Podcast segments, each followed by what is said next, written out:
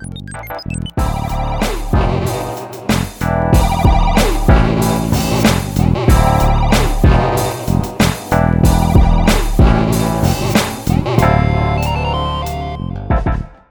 Moin und Hallo zu einer neuen Ausgabe des PlayStation Gentleman Cast. Heute mit dem Mick, aber ohne Sören und einem Stargast, mit dem ich das jetzt schon seit weiß ich nicht wie vielen Jahren machen wollen würde. Hat nie geklappt, aber jetzt und eigentlich hätten wir uns heute irgendwo wahrscheinlich oder gestern auf der Gamescom in Köln getroffen, ein Bierchen getrunken. Heute machen wir es digital, Zeiten wie diese. Und ähm, ja, dann stell dich mal vor, lieber Sven. Äh, hallo, ich bin der Sven. Reicht das? Passt. Vielleicht, vielleicht erklärst du noch, was machst du? Äh, wo kommst du her und woher Oh könnte man dich kennen? Woher ich dich kenne, das werde ich gleich noch erzählen. Müssen wir uns viel Zeit nehmen. Okay, also ich bin Sven. Und der Grund, weshalb wir uns wahrscheinlich kennen, ist, dass ich ziemlich lange Chefredakteur bei Play PlayStation war. Damals die beste und most Punkrock-Redaktion ever. Kann ich auch nur bestätigen. Ähm, ja, genau so ist es. Daher kennen wir uns. Und was machst Ja. du jetzt gerade? Ja, und über den Strang der Zeit hat sich halt viel getan bei mir. Ich meine, ganz ehrlich, seitdem ich neun bin, wollte ich nichts anderes machen als Videospiele. Und alles, was dazwischen waren, waren coole Stationen, die ich alle genossen habe, aber ich wollte immer irgendwie, ich muss dahin, wo das Zeug gemacht wird. Mhm. Ja, und nach Play habe ich ja ganz lange gemacht, äh, habe ich PR auch gemacht für IDOS, Original IDOS damals noch. Ja, Äh, auch schon lange her. Österreich und Schweiz, genau, ja. Da hatte ich auch damals sogar ein kleines Satellitenbüro hier in Würzburg, wo ich wohne, weil damals eben die Zeit war, äh, dass alle Printmagazine, Printmagazine das, das mit den Blättern, was man so, Das, das gab es früher in den Bahnhöfen, glaube ich. Ne? Das, da habe ich Mhm, das mhm. öfter mal gesehen. Mhm. so verrückter Kram. Ja, auf jeden Fall war halt die ganze, der Großteil der deutschen Spielepresse war eben im Süden von Deutschland. Und Mhm. das hat sich eben gut ergeben, weil ich war in Würzburg, cooles kleines Office gehabt mit Showroom und so weiter, konnte mir die Leute herholen, habe die Leute besucht, das hat alles Sinn gemacht. Naja. Gut, dann ist Eidos vom SCI gekauft worden, dann ist äh, der ganze Kram von Square Enix gekauft worden. Und Square Enix, die Anfangsphase von Square Enix habe ich noch mitgemacht, Eidos PR. Ich habe Final Fantasy 13 habe ich noch gemacht, PR. Und dann war bei mir erstmal, äh, musste ich erstmal Pause machen. das ist sehr anstrengend. Aber nicht wegen dem Spiel wahrscheinlich. Naja, so allgemein. Ich war halt immer so in Gang 12 irgendwie. Da musste ich etwa ein paar Monate einfach Stecker ziehen und musste mich mal neu sortieren und so weiter. Und ja, letztendlich PR, cool, cool. Ja, ich kann über Spiele reden, ich kann sie erklären, weil ich nah dran bin. Aber es war auch nicht die ultimative Station. Mhm. Und dann hat mich äh, aus dem Blauen mein guter Kollege John Brook angerufen, der Marketingdirektor bei Eidos damals war und jetzt bei Enix. Und er so, hey Sven, sieht aus, hast du Bock auf I.O.? Ich glaube, wir brauchen dich bei Hitman. Ich so, oh, okay, mache ich. Und dann, äh, ja, war ich Teil des I.O.-Teams, auch ein Brand-Marketing-Team zur Hälfte auch ein bisschen Entwicklung mit dran. Das eine schließt das andere dann immer nicht aus. Und das ist das, was auch mich ausmacht, denke ich, weil ich über die vielen Jahre halt irgendwie gelernt habe, dass ich den Hals nicht voll kriege. Sprich, ich kann halt über viele Disziplinen arbeiten, was ich auch genieße. Also ich Mhm. mache den ganzen PR, Brand, Marketing-Aspekt. Aber wenn ich über einen Trailer spreche, weiß ich halt, wie soll ich es erklären, was A und B ist, weil ich die Dinger selber mache. Weißt du? Mhm. ich, ich kann es realisieren. Und das war auch immer schon ein bisschen mein, mein Steckenpferd. Also seit Play-Zeiten schon. Das hat ja bei der Play angefangen, Mhm. die Play-DVD rauskam. Das war ja unser eigenes Handywork. Das haben wir uns selber irgendwie erarbeitet, dass wir so eine scheiß DVD machen können. Und das war echt krass. Aber das War auch halt geil. Also ich war ja Konsument, ich kann es einschätzen. Also ich habe die Dinger schon genossen. Äh, Zum Schluss war es irgendwann sogar so, dass ich zuerst immer erst die DVDs geguckt habe und erst mir dann die Zeitung angeschaut habe und erst dann dein Intro auch gelesen habe, was dann immer stand. Und ähm, Ja, die waren schon cool, die Dinger. Ähm, war ja eh die Zeit, wo dann, ich glaube, euer USP war halt auch mit die DVD, muss man ja sagen, neben euren Stil allgemein. Das muss man, muss man immer daneben halten. Und es gab ja damals auch die OPM und so weiter. Ähm, ja, das, war ja, das waren ja auch noch die Zeiten, wo es noch Disc in, in Heften gab, wo man Demos spielen konnte und so weiter. Das war schon cool. Naja, das hat uns auch halt ähm, gerade im Heft, ich meine, gut, man hat es im Heft, wenn man es liest und so weiter, schon angesehen, dass wir eben ein bisschen anders sind. Oder mhm. halt äh, wir, wir selber waren, sagen wir mal so. Mhm. Wir haben nicht unbedingt eine Passform reinzwingen lassen. Wir waren halt Dudes, die richtig gerne Videospiele machen und sich richtig gern mögen, weil wir alles gute Freunde waren und haben das eben durchgezogen. Aber diese DVD hat uns eben das Medium, äh, die Tür geöffnet, um den kompletten Wahnsinn irgendwie so zu zeigen, was bei uns so vorgeht. Und das war schon auch noch irgendwo welche. Ja. Schon cool. eigentlich ist er aus dem Fenster gesprungen vor Jackass. Das muss ich erst noch auf der Zunge zergehen lassen. Mhm. Stimmt. Oh Gott. Du triggerst da gerade schon wieder alte Erinnerungen. Ja, stimmt. Ja, aber, aber nur so Zeugs auch. Ach, sehr geil. Schöne alte ja. Zeit. Da war, mal, ich weiß, war, ich, war ich noch klein. Habe ich mal, das ist immer noch so ein Highlight, da habe ich irgendeine Anmoderation für ein Transformer-Game gemacht und dann war ich auf einem Getränkeautomaten von uns oben gelegen mit einer Flex und habe irgendwie den Kopf gesetzt, dass ich den Automaten jetzt halt zum Transformer umbaue. Und das haben wir alles gefilmt und so. Und dann kam der Geschäftsführer rein und hat gesagt, what the fuck? ich gesagt, alles cool, alles cool. Gehört zur Show. Ja, good times. Ja, und heute bastelst du dann jetzt Trailer für das Spiel, was wir jetzt gleich besprechen. Auch, ja. Also ich bin äh, Teil quasi der Global Brand Marketing Truppe. Mhm. Das ganze Spiel betreut. Äh, mit, äh, das ist Square Enix External Studios. Mhm. Und wir sind jetzt speziell auf Outriders, sind wir eben ein 13-köpfiges Team. Und es ist wirklich ein richtig, richtig cooles Team. Bin sehr happy, mit den Leuten zusammenzuarbeiten. Aber auch hier ist es so, dass ich quasi zur Hälfte auch auf Entwicklerseite bin bei People Can Fly, spreche mhm. mit den Jungs, und das ist immer so ein bisschen auch der Vorteil bei mir, weil es ist klassisch, klassisch Marketing, mhm. spricht kein Entwickler. weißt du, was ich meine? Ja, du bist so das Bindeglied scheinbar dann so. Ja, so ein bisschen äh, Übersetzungsmaschine. Das, ja. ist, das ist ein bisschen übertrieben und so weiter. Aber es ist immer gut, jemanden halt zu haben, der halt die Innereien auch weiß, der ein bisschen auch weiß, wie Entwickler ticken und, und so weiter. Das hilft einfach. Musst, musst du die People Can Fly Jungs manchmal einfangen? Nö. Die sind, sind ja auch ein bisschen wilder zum Teil. Ähm, aber die, die brauchst du nicht einfangen. Also die wissen schon, in welche Richtung sie laufen sollen, seitens quer. Man ist ja jetzt auch nee, nicht so einfach. Und laufen halt vor allem in eine Richtung, die mir arg am Herzen liegt. Weißt du, wenn du in Zeiten wie diesen, wo eigentlich fast jeder irgendwie nur dem nächsten Sequel hinterherläuft oder jemand macht ein geiles Produkt und ah, wir machen auch sowas, aber nur ein bisschen anders. Und dann, ja klar, kannst du das bei uns auch sehen, so, wenn die Leute schreien, oh, es sieht aus wie das Ding oder sonst was. Aber wenn du halt wirklich mal ganz viel Zeit mit dem Spiel verbracht hast, vom Look, wie sich's anfühlt, wie sich's anhört, ist es, ja, der, der Bartek Game Director sagt das immer ganz gut, dass es halt das Beste von den Oldschool-Zeiten nimmt und das Beste von den New School und da ein Hybrid draus macht. Weil es ist nicht alles schlecht, was Oldschool ist. Im Gegenteil. Eben, eben, das sehe ich, das sehe ich exakt genauso. Und äh, also für die Leute, die People Can Fly Jungs noch nicht so gut kennen, ähm, polnisches Entwicklerstudio, wenn ich das im Kopf habe, ähm, die unter anderem Painkiller, was ich echt cool fand, und Bulletstorm gemacht haben. Bulletstorm ja. habe ich geliebt wegen dem Humor, weil das einfach so dermaßen auf, aufs Gesichtbrett war, weil das, das war wirklich das so flach, aber richtig, richtig gut und auch ja. ein echt guter Shooter gewesen. Ähm, deswegen gehe ich davon aus, dass und da können wir ja auch direkt mal ins Thema eingleiten. Das Outriders wird, und so habt ihr es geschrieben, ein Genre-Hybrid aus einem RPG und einem Shooter werden. So ist es richtig, oder bin ich da jetzt falsch? Das heißt, über die Shooter-Komponente muss ich mir noch gar keine Sorgen machen, gehe ich von aus. Die wird gut werden. Ja.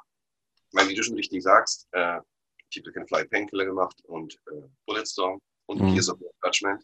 Ach, stimmt ja. Ich vergaß. Aber falsches äh, gibt es auf der Playstation nicht. Deswegen ich, gibt es das Spiel auch nicht. Ach so, Mensch. Nein, Quatsch, alles, alles gut, alles gut. Wir haben eine, ich, ich sage immer so schön, wir denken nicht in Schubladen, aber wenn wir in Schubladen denken, müssten wir unsere Schublade sehr groß. Also da passt auch eine Xbox rein. Das finde ich sehr gut. Ich bin auch durch die Bank gegen Konsolenrassismus. Exakt, genau. Also wir finden alles gut, außer das Menü der Xbox. Das finden wir wirklich nicht so geil. Der Rest ist äh, Gute Konsole, definitiv. Ähm, von daher, nee, alles gut. Aber das äh, habe ich in der Tat übersehen. Ja, ich habe das auch nie gespielt. Also von daher kann ich äh, da auch nichts zu sagen, leider Gottes. Aber ja. soll ein gutes Spiel sein.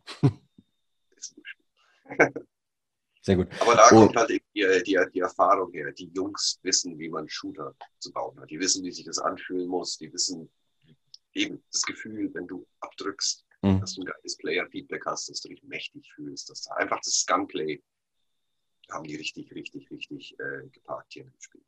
Wie werden, wie wird es dann später werden? Wird die Komponente so 50-50 sein? Also 50 Shooter-Einlage, 50 RPG oder gibt es irgendeinen Schwerpunkt in eine Richtung? Wie würdest du es deuten, denken? Das Coole an Outriders ist, dass es alles ein bisschen neu mischt und auf den Kopf stellt und auch ein bisschen andere Ansätze hat. Mhm. Also ja, Shooter in dem Sinn, du siehst einen Dude mit einer Waffe oder mhm. du das. du das, ja. Aber bei uns ist es ja, äh, Gunplay ist nur eine Hälfte quasi. Die andere Hälfte sind deine Fähigkeiten, die Powers. Mhm. Und das zusammen mit äh, unserer Funktion, wie, wie du dich selber heilst, macht einen komplett anderen Game Loop. Sprich, halt in anderen Spielen nimmst du halt, keine Ahnung, sammelst ein Medipack auf oder irgend sowas. Mhm. Und bei uns sind die, äh, wie du deinen Charakter heilst, gebunden an die Klassen. Also jede von diesen vier Klassen heilt sich auch unterschiedlich. Ne? Mhm. Zum Beispiel der Devastator. Äh, wenn du im Nahkampf bist, zum Beispiel mit der Shotgun in einem gewissen Bereich und erledigst deinen Gegner, dann kriegst du Health zurück. Als ah, okay. kriegst du mit jedem Schuss zum Beispiel Health zurück, weil äh, die nicht so viel Arme haben, zum Beispiel wie ein Devastator. Mhm. Und, und solche Dinge. Das heißt, du musst ein bisschen nachdenken, wie du eigentlich Health bekommst, aber es zwingt dich im Prinzip auch aus der Deckung. Also wir sagen zwar, wir sind Cover-Based Shooter, du kannst auch im Cover gehen, aber es ist nicht wie ein klassisches Gears of War oder sonstige Cover-Shooter, dass du da eben Zeit verbringst und halt, keine Ahnung, Tee machst, während du irgendwelche Feinde schießt. Du hast null Zeit dafür. Du musst das Cover verlassen, du musst das Gefecht, du musst immer halt rein. Einfach. Das heißt, du heilst auch nicht, als wenn du im Cover holt bist, wirst du auch nicht automatisch wieder gesund. Nee. Ah, okay, das ist ja dann allein schon vom Schwierigkeitsgrad schon mal, du musst, du bist ja wirklich dann gezwungen, nach vorne zu gehen, einfach um dich dann auch wieder zu heilen, wenn du dann dich auch wieder heilen möchtest. So. Du musst es alle Gegner, um Lebensenergie wiederzubekommen. Ja, Mit das der ist Funktion, sehr. die deine Klasse eben hat. Ja. Das, das ist dann aber auch wieder, wie du schon sagtest, so ein bisschen das Oldschoolige, weil das war halt cool. Es ist nicht immer cool, sich an Stein zu lehnen, warten, bis der grau-weiße Bildschirm wieder bunt wird und äh, das gibt dem nochmal eine ganz neue Komponente. Das habe ich bis dato auch gar nicht so auf dem Sender gehabt, aber geil, ja. finde ich super. Ja, das ist so eine feine Linie im Gameplay. Ne?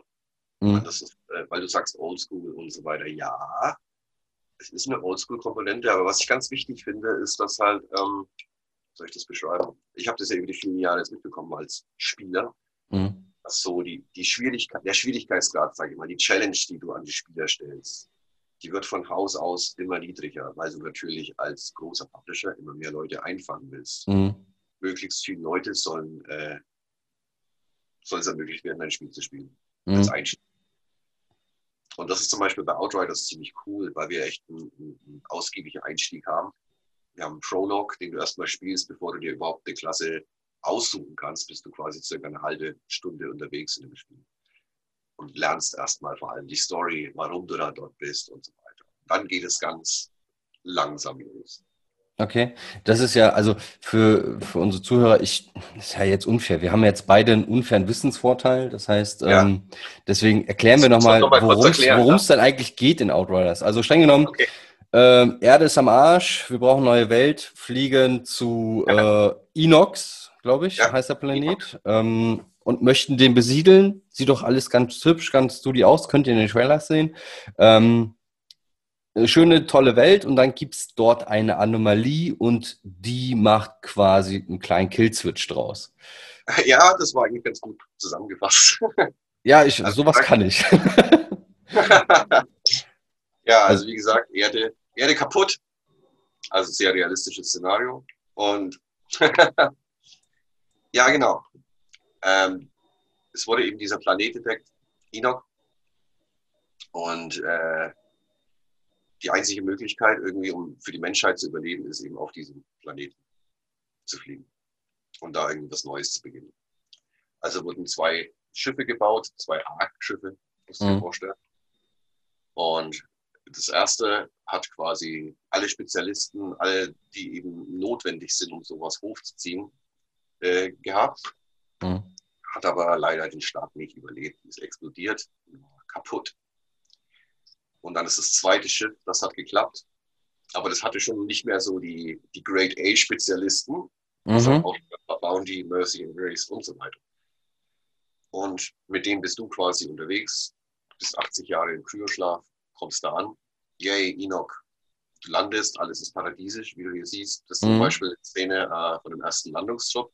Und das ist auch deine Funktion als Outrider. Als Outrider bist du quasi First Boots on the Ground. Du bist du gehörst zu der Truppe, die als erstes auf den Planeten gehen und bestätigen müssen, okay, hier ist alles safe, wir können den Rest der Menschheit oben aus dem Raumschiff runterlassen, weil die warten ja quasi oben auf das mhm. Kommando, go. Ja, und die landen, schauen sich das alles an und dann, wie gesagt, ähm, stoßen sie auf diesen komischen Wald mit einer Anomalie, komischer schwarzer Kuh. Leute äh, schweben in die Luft, explodieren, manche fangen äh, das Leuchten an, entwickeln komische Fähigkeiten. Ohne Fähigkeiten ist dann nicht mal so das Ding. Auf jeden Fall merken die, ist irgendwas ganz, ganz, ganz komisch. Und mit diesem Vorfall kommen die quasi zu dem zuständigen Officer, sage ich mal, der quasi den Final Call macht, dass jetzt die Rest der Menschheit nach unten kommt auf diesem Planeten. Und trotz aller Warnungen, und da gibt es auch ein bisschen Ausschreitungen und so weiter, sagt er dann, ey, Outriders, fuck you, wir brauchen die Menschen jetzt hier unten. Mhm. Also, obwohl hier was ganz schön komisch ist, schickt er den Rest der Menschheit auf diesen Planeten. Ja, und du bist natürlich auch betroffen. Äh, du weißt nicht recht, was mit dir los ist. Irgendwie, äh, ja, du leuchtest ein bisschen, du fühlst dich dizzy, du hast komische Visionen. Und daraufhin, in dem ganzen Tumult, wirst du in der Cryo-Kammer nochmal geschleppt und nochmal 30 Jahre oder so eingefroren. Also nachdem du gelandet bist. also das, das ist dann, genau, also das heißt, das ist dann dieser wahrscheinlich, also ich spiele mir das gerade mal zurecht, das heißt, du spielst die erste halbe Stunde genau bis zu diesem Incident und dann gehst du nochmal 30 Jahre schlafen und dann startest du ein Spiel. So habe ich es jetzt dann verstanden. quasi das, mhm. das Wichtige, aber dann ist der Prolog quasi vorbei. Also wir haben jetzt nur den Spoiler für den Prolog gesetzt. Nicht, dass ihr jetzt denkt, wir spoilern euch jetzt das ganze Spiel. Nein, nein. Äh, das, das, ist alles, das ist alles draußen. Damit könnt ihr euch alle informieren. Das sind keine Geheimnisse, die ich hier preisgebe. Aber wie gesagt, das Coole oder nicht so Coole ist dran, dass du dann eben aufwachst oder aufgeweckt wirst aus irgendwelchen Umständen. Und du musst dir vorstellen, äh, vor 30 Jahren ist die Menschheit quasi runtergekommen, du hast diese 30 Jahre überbrückt und du wachst auf zum kompletten Mad Max-Apokalypse-Szenario. Das heißt, du siehst eine, eine äh, halb zerstörte Stadt, alles ist verfallen, irgendwelche Freaks schleppen dich irgendwie weg und alles ist komplett am Arsch im Prinzip. Mhm. Also Menschheit macht das, was am besten kann, sie zerfleischt sich und den Planeten, auf dem sie Schön. Ja. Nix, nix gelernt, die Idioten. Richtig. Ja, und dann wirst du quasi abtransportiert und dann kommt es zum weiteren Vorfall und dann kannst du dir eine Klasse aussuchen, weil sich dann die Powers in dir richtig manifestieren. Mhm dich wirklich zu einem Outrider machen. Und die Outrider bis 30 Jahre sind quasi schon fast so was wie eine Legende geworden. Mhm. Man muss sich überlegen, in 30 Jahren ist halt eine, eine zweite Generation. Ja, stimmt. Das und es ist auch interessant, dass du halt, du bist doch auch Leute, die bei diesem Erstlandungstrupp dabei waren und halt ein bisschen gealtert sind und du eben nicht. Und es gibt auch lustige Konversationen dann. Das ist alles, alles sehr, sehr cool. Sehr geil. Du hast gerade die Klassen schon angesprochen. Also wir haben vier Klassen. Ähm, und dann kommt ja wieder, wie wir Gamer ja alle denken, okay, vier Klassen. Das heißt, du hast einen, wahrscheinlich einen Sturmsoldat, einen Tank, äh, irgendeinen Sniper-Dude und vierte Klasse mag irgendwas, ein Hybrid aus allem sein. Ist, ist dem so oder sind die Klassen nochmal aber euch anders gesetzt als jetzt das Standard-Repertoire, was man da so denkt? Okay. Also das Coole an dem ganzen Klassensystem ist, dass du ja, du nimmst dir eine Klasse und das mhm. ist dein, auf was du halt eben Bock hast. Mhm. Also um mal kurz runterzubrechen, wir haben äh, Pyromancer, Schwerpunkt auf Feuer, wie der Name schon sagt. Hm. Äh, wir haben den Trickster, ist super cool. Ähm, der ist eher so Raum- und Zeittechnisch unterwegs. Sprich, okay. du, kannst, du kannst so eine Zeitbubble über dir machen und alles innerhalb dieser Bubble verlangsamt dich. Das heißt, wenn Feinde von außen reinschießen, hast du wie so Matrix-Style quasi den Kugeln, die du ganz langsam ausweichen kannst. Und du kannst auch dein Team in diese Bubble holen, zum Beispiel, und solche Späße. Mhm. Äh, nur so als kleines Beispiel. Dann haben wir den Devastator, so ein bisschen ein Tank ist. Mhm. Der ist eher so erdgebunden, sprich alles, was Gravitation ist, Schockwellen, äh, so ein Golem-Skin kannst du dir anziehen und so weiter. Und jetzt neu vorgestellt haben wir eben die, die letzte Klasse, die haben wir bis jetzt ein bisschen geheim gehalten. Das ist der mhm. Technomancer. Und der Technomancer ist so ein bisschen, äh, er hat ja dicke Artillerie dabei. Er kann verschiedene Turrets spawnen. Vom Shooting her, ich spiele eigentlich lieber so auf, auf Wide Range, sprich, ich habe meistens Sniper dabei, mache vorne einen Rocket Launcher hin. Du kannst hier RPG spawnen, du kannst hier diesen Minigun spawnen. Und das ist ziemlich interessant. Wie gesagt, auch mit dem Gleichgewicht, dass er jetzt nicht so mega viel Arme hat wie der Tank, mhm. aber halt richtig dicken Wurm. Und daraus ergibt sich so geile Synergien, die du auch im, im Koop-Gameplay ja, den, den habe ich jetzt auch gesehen. Äh, ich fand ihn persönlich, war auch so der mit der Erste, der mich neben den Trickster eigentlich angesprochen hat, weil ich die beide irgendwie sehr, ja, wie sagt man das? Also für mich sehr handsome waren. Also ich, ich bin eher so auch in die Richtung von den beiden entweder sneak ich mich so schön durch und habe dann auch diese, diese Zeitkomponente, finde ich mega geil beim Trickster. Und ähm, der, äh, der, der Technomancer erinnert mich ein bisschen an einen, einen coolen Medic halt. Wenn, wenn ich in einem Battlefield-Rennspiel, äh, ja. in einem Battlefield-Spiel so rumdenke, sind das auch immer die Jungs, die, die allen helfen und die geilen Wummen haben. Also ja. wo da mal richtig einer raushaut. Und an die beiden erinnere mich so ein bisschen. Ja, und ich glaube, die fände ich ganz geil schon, ja. Ja, aber, aber gesagt, es, sie hören, hören sich anders an als jetzt normale Klassen. Also ich habe es auch in den Trailern, ich stelle es ja auch nochmal vor in den, in den ganzen Trailern. Ähm, das ist schon, also es hört sich klassisch an, es sieht aber nicht so klassisch aus, wie jetzt die typische Rollenverteilung wäre, quasi. Ja. Und ja, so ist, ist auch es dann. quasi, was der maximalen Koop-Team von drei Leuten feiert. Mhm. Und je nach Klasse, wie du das eben mixt und matcht, entwickelt sich halt komplett neue Möglichkeiten und Synergien, wie du das Spiel miteinander spielst. Mhm. Und was ich persönlich als das richtig Coole finde, ist, dass du ja, du hast deine Klasse, die du am Anfang wählst, aber das bedeutet jetzt nicht, dass du halt äh, jetzt nur Feuerwände machst die ganze Zeit oder sonst was. Mhm. Weil dann nämlich erstmal noch andere Dinge ins Spiel, wie zum Beispiel Gut, ich habe die Fähigkeiten erwähnt. Also jeder Outrider hat quasi acht Fähigkeiten, die eben an diese Klasse gebunden sind, klassespezifische Fähigkeiten. Du kannst dir quasi drei davon ausrüsten. Du hast mhm. quasi drei Slots. Das heißt, diese drei kannst du die ganze Zeit benutzen. Kannst aber jederzeit Pause drücken und die neu belegen und so weiter.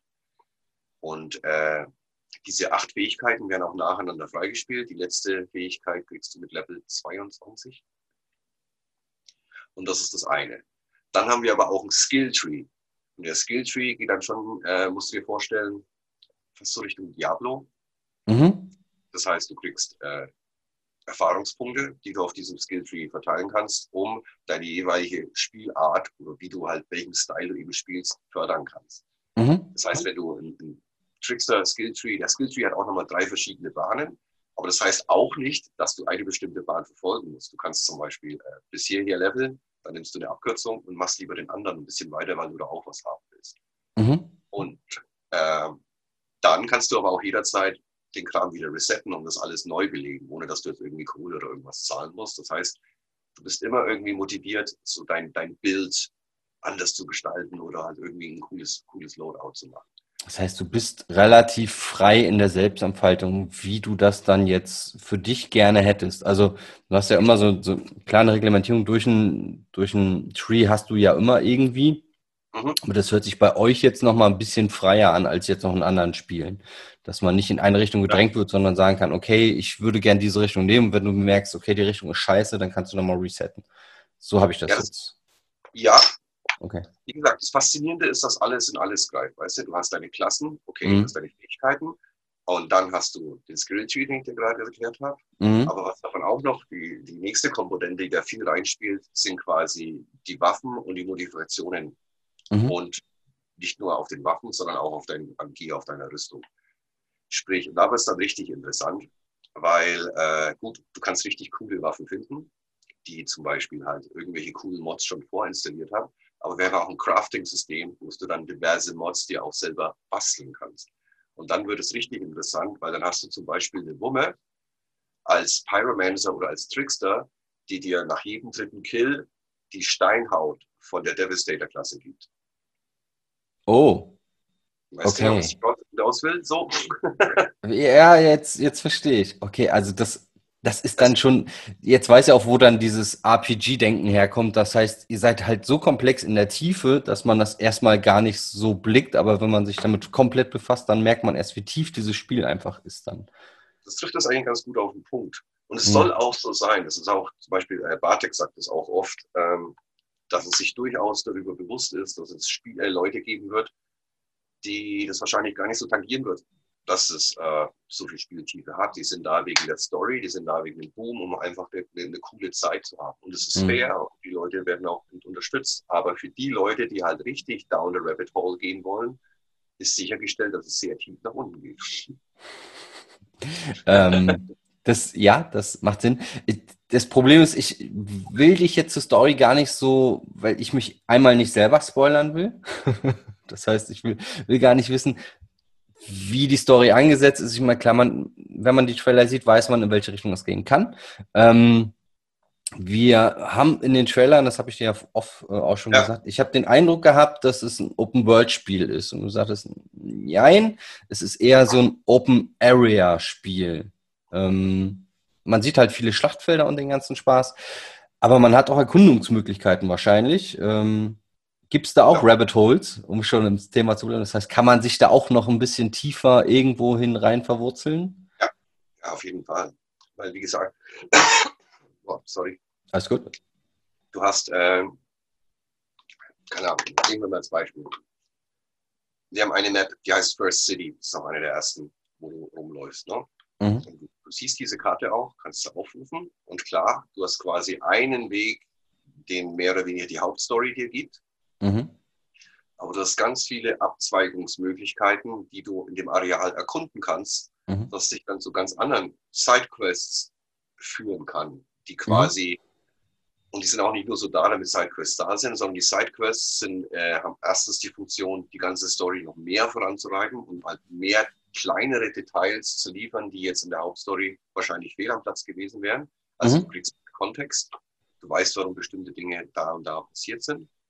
Und auf der anderen Seite ist es auch cool, das ist auch ein ganz wichtiger Punkt von Outriders, ist halt die, die, die dynamische Schwierigkeitsgrad-Anpassung, sage ich mal. Weil ähm, diese Sidequests sind jederzeit wieder spielbar. Und mhm. wenn du jetzt eine Sidequest, keine Ahnung, mit Level 3 oder 4 gespielt hast, denkst du dir aber, oh, der war ziemlich cool. Ich würde eigentlich nochmal gern zurück und ihn nochmal spielen. Den kannst du das. Aber diesmal hat er mit einem Level 22 Charakter.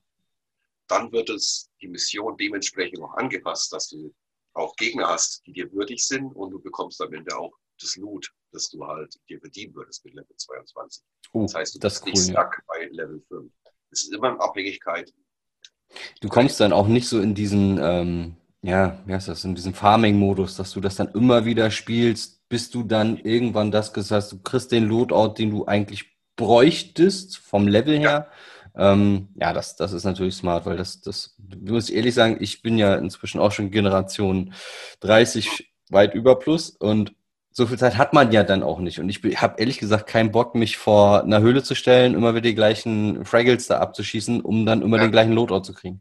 Ähm, um dann irgendwann nochmal höher zu kommen. Deswegen, das, das, das hört sich für mich schon eher so an, dass es dann effektiver ist als manch anderes Spiel in der Hinsicht. Das finde ich interessant und gut.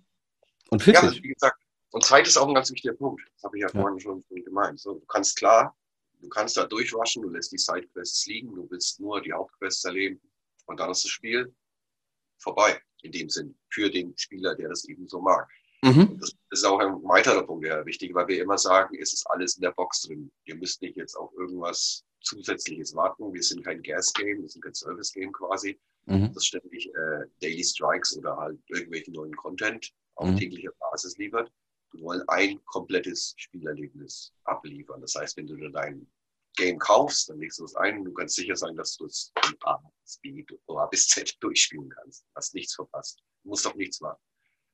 Also keine Microtransactions, irgendwas in der Hinsicht, keine Customization, keine supergeilen Tänze, die keiner braucht. Ähm, das heißt, ihr seid, ihr seid in der Hinsicht seid ihr dann wirklich mal oldschool, ja. Also das äh, finde ich super. Äh, gibt's auch viel zu selten, leider Gottes. Also wir haben ja, auch schon. traurig, dass wir das als Oldschool betrachten müssen, dass du ein komplettes Spiel bekommst. Aber okay. Ja, ja, ja es ist, so. ist, ja, also wie gesagt, gerade gerade jetzt, wo man gerade so, wie gesagt, ich, ich gehe jetzt gar nicht so auf die anderen Titel ein, die man da hätte vergleichen können, aber da gab es halt zwei Beispiele, meine Hörer wissen es oder unsere Hörer wissen es, äh, mit denen ich überhaupt nicht klar kam. Und äh, das waren halt keine fertigen Spiele. Und deswegen finde ich es dann erfrischend, dass ihr dann mit einem fertigen Spiel aufweisen wollt. Klar, ein Day-One-Patch wird es immer geben, aber ja, ähm, der Content ist halt gesetzt. Und das, das finde ich halt sehr, sehr erfrischend dann Richtig. in der Hinsicht.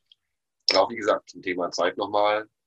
Wir haben, ähm, also wie gesagt, wenn du einfach so durchläufst und wirklich dich um nichts kümmerst außer die Hauptstory, wirst du wahrscheinlich in der Schwierigkeitsgrad um die 40 Stunden landen, sage ich mal. Das ist schon ordentlich. Das ist schon ordentlich. Ja. Aber dann, äh, wie gesagt, es ist genug Content und Dinge da, dass du dich weit über 100 Stunden in das Ding reinknien könntest, wenn du wolltest. Geil. Und wir haben ja äh, ein paar, paar Sachen, haben wir noch gar nicht drüber geredet oder angekündigt, wie ähm, Endgame oder sagen wir mal unsere Variation von einem Endgame, da haben wir noch gar mhm. nicht drüber weil du baust ja die ganzen Rüstungsscheiß und so weiter und die ja, Waffen und Legendary Gear und hast die nicht gesehen und du willst ja irgendwie auch in einen Punkt kommen, wo du den Kram irgendwie verwenden kannst. Wäre nicht schlecht. Und da haben wir noch was ziemlich Cooles ausgedacht, über das wir dann äh, nicht allzu lange Zeit sprechen. Ja, also gut, das kann ich dir dann also nicht entlocken heute. Ist auch nicht schlimm. Ähm, entlocken, ich, das im nächsten Broadcast stattfinden wird. Das, auf dem ich gerade arbeite, wer weiß. okay, siehst du, also, also ihr habt schon mal erfahren, was als nächstes kommen könnte unter Umständen. ähm, zu der Koop-Komponente. Ähm, ihr habt ein Drop-in, Drop-out-System, so sagt ihr jedenfalls. Ja. Wie definiert ihr das Drop-in, Drop-out? Da gibt es ja auch viele Ansatzpunkte bei uns in der Branche, kann man on the fly bei euch reinspringen, wenn ihr seht, ein Freud spielt es und könntet on the fly auch wieder rausspringen und ein neuer kommt hinzu? Oder wie habt ihr das gelöst? Das ist im Prinzip schon perfekt beschrieben von dir. Du kannst jederzeit raus, du kannst jederzeit rein. Mhm. Und das Coole ist auch, ähm, wie gesagt, wir haben drei Spieler-Koop, oder zwei Spieler in dem Sinne. Mhm. Und ich habe dir von diesen Trucks erzählt zum Beispiel. Ja. Hier und wenn Sie sehen, jetzt gut, die sind jetzt so Genau. Also für euch, wir sind, wir sind ja ein, äh, ein Audio-Podcast, ein Audioformat. Ähm, ja, dieser, dieser, dieser äh, Wagen, den der Sven beschrieben hat, ähm, erinnert mich immer so ein bisschen an, an den äh, Mass Effect Andromeda Cruiser, mit dem man da über die Welten fährt. Der sieht ein bisschen ähnlich aus, damit ihr da mal ein Bild im Kopf habt. Ähm. Ist halt so ein, so ein Kastentransporter, so ein Truppentransporter. So, so war das Wort. Der, der fährt dich dann über diese Welt quasi. Genau, das ist ein Fahrer, den Jacob. Mhm. Der kümmert sich auch um das Customizen und Upgraden von dem ganzen Kram, weil du mhm. kannst den, den Truck wirklich zu einer absoluten Höllenmaschine machen. So mit, so mein Lieblings, das ist auch äh, in dem Pre-Order-Bonus bei uns mit drin, ist das Hell Rangers Pack, wo du quasi drei Höllenhunde als Stoßstange hast. Das sieht so verdammt cool aus. Ich ein Bild von gesehen, stimmt, ja. Das, ja. das sah echt schon strange aus, ja. Oder Camouflage, richtig krasse Aufbauten und so weiter. Und das Coole wiederum ist, okay, wir sind drei Leute in einem Team, jeder macht natürlich seinen Truck anders. Ne? Mhm. Aber wenn du jetzt zum Beispiel äh, in einem Camp bist, das sind quasi, äh, ja, wo du ankommst in der Welt und dann ist mhm. ein Lagerfeuer und dann parken diese ganzen drei Trucks, so wie sie aussehen von deinem Team, parken da auch. Mhm. Du siehst die auch in Zwischensequenzen, wenn die irgendwo hinfahren, du bist drin unterwegs, also siehst du auch diese drei Trucks genauso mhm. wie es customized hast, durch die Landschaft fahren. Das gleiche gilt zum Beispiel, ähm, das ist beim Drop-in, Drop-out auch ganz wichtig, glaube ich, ähm, dass du immer persönlich ein cooles Erlebnis hast, wenn du die Story miterlebst mit deinem Team. Und du selber als Spieler bist immer im Zentrum der Story. Das heißt, ähm, keine Ahnung, eine Szene, ich bin in einem Gang, ich, da ist eine Tür, da ist irgendein Dude, der mich nicht reinlässt. Dann siehst du quasi immer aus der Sicht deines Charakters, wie du den durch die Tür ziehst und die Tür eintrittst, während die anderen zwei von deinem Team im Hintergrund stehen. Mhm. Quasi, weißt du, was ich meine? Ja, ja. Also das heißt, dein Storystrang läuft jeweils in der einzigen, in der einen eigenen Dimension dann so weiter. Das heißt, egal wer spielt, hat immer den Hauptpart. Genau. Mhm. Und deine Buddies sind immer im Hintergrund mit dir dabei. Aber du persönlich bist immer im Zentrum der Story. Und deswegen ist Drop-in, Drop-out auch so easy im Prinzip für uns. Weil wir müssen uns da nicht drum kümmern, so, ah, hat der jetzt das Spiel gestartet und wie viel hat der schon gespielt? Und ah, okay, shit. Okay, also das heißt, die Levels sind dann, also wenn, wenn die jetzt unterschiedliche Level-Stats haben, das, wird das dann angeglichen für den Moment des, äh, der, der, der Koop-Kampagne? Ja, okay. Muss, muss es halt, ja auch. Ja, wäre sonst schwierig, wenn ich als Kacknoob da reingehe und mein, ich spiele mit dir auf Level 33 oder was immer. Ähm, das wäre dann schon ein bisschen blöde, weil dann ziehst du mich ja die ganze Zeit mit. Und das Erfolgserlebnis wäre dann weg. Ja. Okay. Und das finde ich auch durchaus so eine kleine, fast schon versteckte Next-Gen-Komponente, weil ich das in dem Ausmaß auch noch nicht so erlebt habe, dass es wirklich immer klappt und dass du wirklich das Gefühl hast, ja, das macht alles Sinn so. Die sind nicht overpowered, die sind nicht underpowered, es ist immer irgendwie eine Challenge da und es ist fair. Ja, das, das ist auch dann, das macht es mir dann auch leichter, weil ich habe immer das Problem gehabt, dass ich habe halt nicht so viel Zeit zum Zocken wie jetzt andere Leute zum Teil. Das heißt, ich springe dann bei den üblich bekannten Spielen mit rein, bin deutlich unterlevelt, komme dann in, ja. in, in Zonen rein, wo ich dann da sitze und denke so, ja, schön, dass ihr mich die ganze Zeit wiederbelebt, das finde ich sehr nett von euch, aber Spaß habe ich gerade nicht so richtig. Ähm, ja. Deswegen ist das schon ganz geil. Du hast es gerade schon angesprochen, äh, Next Gen, du bist heute auch wirklich, also das mit dem Kooperieren und hier und da und mir einfach mal Einleitung geben, ist schon mal, klappt gut, kannst öfter kommen. Ähm, ähm, du hast über die Next-Gen-Komponente gesprochen. Ähm, wir haben ja jetzt das, das Phänomen, ne? Xbox sagt ja, alle Spiele werden automatisch auf die neue Konsole mit rübergezogen die dann jetzt demnächst erscheinen werden. Oh Gott, langes Wort. Ähm, die PlayStation, da gibt es ja auch dieses Gerücht, dass alle Spiele, die nach Juli erscheinen, dass die dann auch mit auf die PlayStation 5 kommen sollen. Wie habt ihr es für euch gelöst? Werdet ihr alle Konsolen gleich bedienen? Ähm, das heißt, eine PS4-Version, eine PS5-Version? Gibt es nur eine PS4-Version, die automatisch abgedatet wird? Wie habt ihr euch da Verkaufsoptionen technisch aufgestellt? Könnt, kannst du überhaupt was sagen dazu? Nächste Frage. Ich kann. ja, wie gesagt, es ist kein Hexenwerk. Wir haben auf mhm. jeden Fall, wir bedienen alle aktuellen Plattformen im mhm. Prinzip. Und Outriders wird auch für Next Gen erscheinen. also als separate Edition dann? Als separat. Mhm. Ja. Und du wirst auch die Möglichkeit haben, das dann quasi umsonst abzudaten. Wenn du okay. das dir auf deiner alten, alten Konsole gekauft hast. Das, das sind ja die Sätze, die wir Spieler immer hören wollen, sagt man ja so schön. Ja, ähm, das ist ja auch ganz ehrlich, das ist ja 90, 95 Prozent, wie jeder ja. das im Moment handelt, was ich auch eigentlich sehr, sehr, sehr cool finde. Ja, es ist ja, ist ja diese, diese Übergangsbereiche sind ja immer schwierig. Ähm, ihr habt jetzt auch noch kein wirkliches Release-Date, glaube ich, wenn ich das richtig gehört habe. Kannst, aber ich sag's dir nicht. Ja, danke, scheiße. ähm, aber es ist noch also, in diesem Jahr, das ist gar nicht so weit weg, also alles cool. Also sagt, sagt man so wunderschön, wie ich äh, seit, seit äh, dem Opening Live-Event weiß, äh, Release-Fenster wahrscheinlich dann. Release-Fenster. Ja, wir sagen immer Holidays. Holidays, ja. ja. Das passt, passt ja dann auch ins Thema. Ja. Ähm, ja, sehr schön. Haben wir noch was vergessen zu Outriders? Es ist ja, ist ja so ein tiefes Spiel. Ich hätte, glaube ich, noch 780 Fragen. Ähm, eine Frage habe ich noch. Fällt mir ja, gerade ein. Alles raus. Ähm, man sieht ja in einem Trailer, gerade in einem Koop-Trailer, sieht man einen richtigen, einen richtigen Schlacht, ein richtiges Schlachtfeld. Also richtig mit, mit Befestigungen, mit Gräben und dem vollen Programm. Ah ja, okay. Haben wir einen Weltkrieg vor Ort schon? Ist es schon soweit?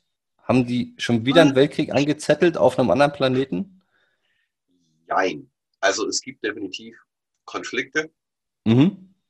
zwischen, sage ich mal, einer, einer Partei, die ähm, relativ normal geblieben ist und halt versucht, das Beste aus dem zu machen, aus dem wenigen, das sie haben auf diesem Planeten. Weil du musst auch wissen, es gibt eigentlich keine Elektrizität in der Form, weil die, diese Anomalie hat quasi alles hochgehen lassen. Und in dem Sinne gibt es auch nicht wirklich Waffen. Und die einzigen Waffen, die halt funktionieren, haben sie sich quasi irgendwie selber zusammengeschraubt, was dem Ganzen so ein bisschen eine, eine Weltkrieg 1 so einen leichten Hauch mhm. davon gibt. Genau, das meine ich, genau das meine ich. Gerade die Anfangswaffen, die du da so bekommst, und es bestimmt auch so ein bisschen die Welt. Also es ist echt, es ist the, the mud, the blood and the shit, wie Bartek immer so ganz so schön sagt. Damit bist du in den ersten Stunden konfrontiert. Und äh, es ist nicht schön anzuschauen. Also es ist sehr schön anzuschauen, aber nicht wirklich echt sein. und bist in diesem Konflikt eben zwischen äh, Insurgents heißt die, die Gruppe, die quasi rebelliert gegen die andere Partei. Und äh, die Clashes zusammen mit den äh, Outriders, die mhm. vielleicht, wie soll ich sagen, es gibt vielleicht mehr Leute, die Power sagen. Oder diese ganze, äh, diese ganze Anomalie hat sich ja quasi auch auf den Planeten niedergeschlagen. Das heißt, die Kreaturen sind auch dadurch mutiert und so weiter. Ja. Und das würde ich alles durch ganz viele verschiedene Szenarien checken. Aber das, was du eben gerade erwähnt hast, das war ja jetzt auch diesen Monat unsere Gameplay-Demo. Mhm. Onslaught heißt diese Mission und das ist wirklich so ein bisschen klassisch. Was so ein bisschen, ich finde, was macht was so ein bisschen äh, Hamburger Hill Private Ryan Momente, weil du eben diesen Hügel hoch musst und ja, genau, das, das war halt auch so, das, weil ich habe mich ja, wir haben, wann haben wir das erste Mal über Outriders gesprochen? Vor boah, zwei Monaten ungefähr, hat man auch kurz geschrieben.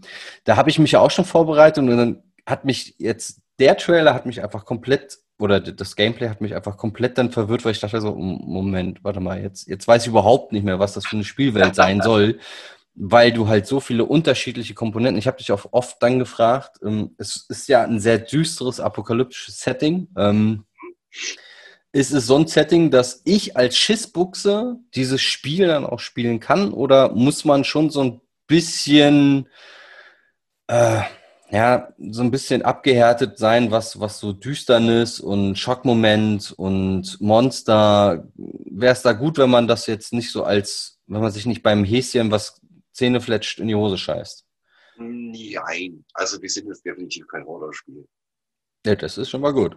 Und äh, im Kern steckt ja auch das, das Abenteuer und die Reise. Mhm. So, jetzt nochmal noch mal kurz zur Story zurück, weil der, der, der Kernpunkt, ähm, wie ich am Anfang erzählt habe, du bist ja ein Outrider, First mhm. Boots on Ground, du checkst aus, ob der Planet okay ist. Ne? Mhm. Und das Seltsame, das ja da in diesen ersten Stunden passiert ist, weshalb äh, die Outrider auch mit der Anomalie quasi in Kontakt gekommen sind, die haben ein Funksignal gefunden. Weil mhm. die haben diverse wie man das eben so macht, Sonden und Probes erstmal auf den Planeten geschickt, um zu schauen, äh, ist hier alles okay, können wir hier landen und so weiter.